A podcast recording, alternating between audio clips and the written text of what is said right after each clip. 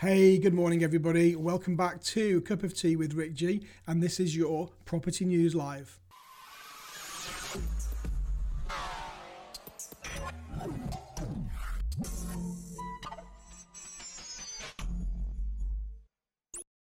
Hi, everybody. Welcome back. Today is the 8th of October. What's happening in the world of property? So, first in today, Labour wants to see a tenant loan scheme in England similar to the one now operating in Wales.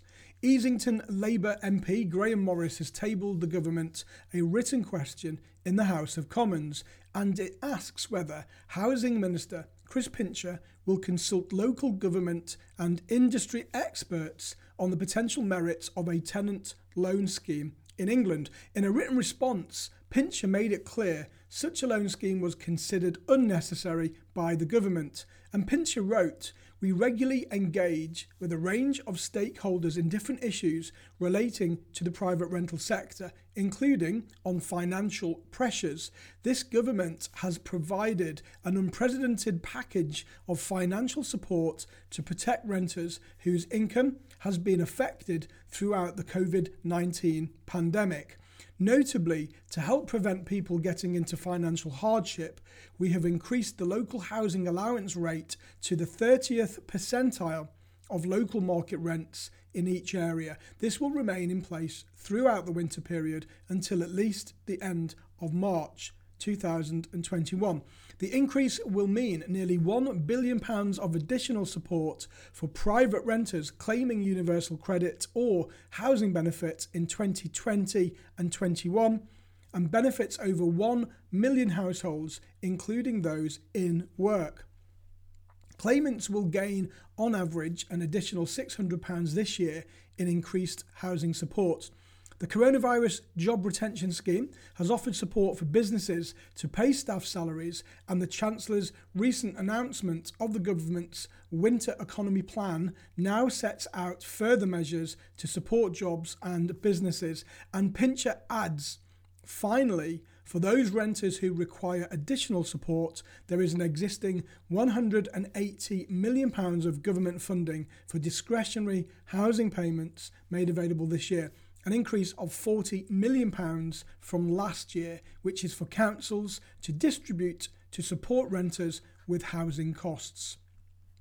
Next on the news, the latest study from the Royal Institution of Chartered Surveyors shows a strong lettings market across the UK, except London. London now stands out as the only area which a negative trend in tenant demand was cited in September says the study. RICS says the recent dip in demand has been reflected in short term rental growth expectations across the capital. The vast majority of London surveyors responding to the study anticipates rents will fall over the next three months. By way of contrast, the National Three Month Rental Expectations Indicator returned a positive reading of plus 19%. In the sales market, the survey points to further buoyancy in the market as more people look to move, driving prices higher. However, respondents say that this is likely to be a short term boost as the outlook ahead points to a more subdued market as job losses and the scaling back of policy initiatives will start to impact transactions. A selective licensing regime is being considered by a West Country council following an inquiry into private rental sector conditions. Cornwall Council says 50% of private rental housing in the country is not of decent home standards compared to 30% nationally.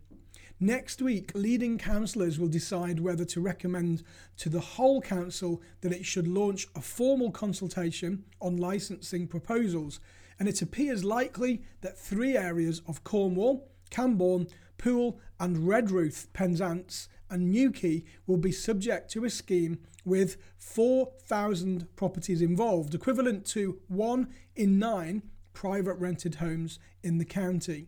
The authority already operates a responsible landlord scheme with 700 landlords owning 10,000 properties. Councillors will now consider a report saying that this has become a valued resource for landlords and agents, often attracting positive feedback and resulting in raising both management and property standards without the need for formal intervention. However, membership is voluntary, so it works for those that are trying to improve and meet regulatory provisions but may not reach where it is perhaps most needed that of rogue and criminal activity.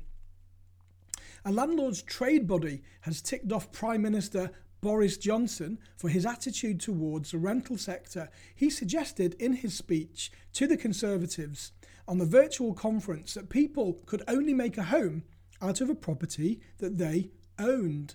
But the National Residential Landlords Association says it has evidence to the contrary. A Landlords Association survey found that 63% of renters had redecorated their home and 52% had made significant changes to their gardens with the permission of the landlord. Chris Norris, NRLA Policy Director, said Whilst we believe that those who want to should have the opportunity to buy a new home of their own, the Prime Minister is wrong to imply that renters cannot turn the properties they live in into a home of their own.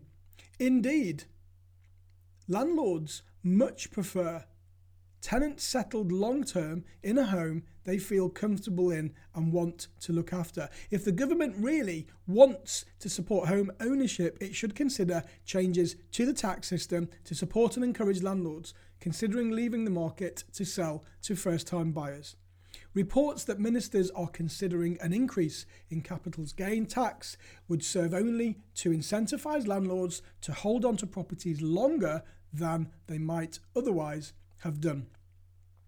Folks, that's it for today. Today's property bullets, little bullet points for the news that's happening in and around the UK. As always, if you could head over to iTunes, please, if you've not already left me a review, um, if you could just leave me a review, that would be awesome, just so I know we're doing the right thing here on the podcast. And I've got some very special things to come on the way that we're working on right now. So thank you for listening, folks. And don't forget, no matter what you do today, make sure you have some fun. Take care.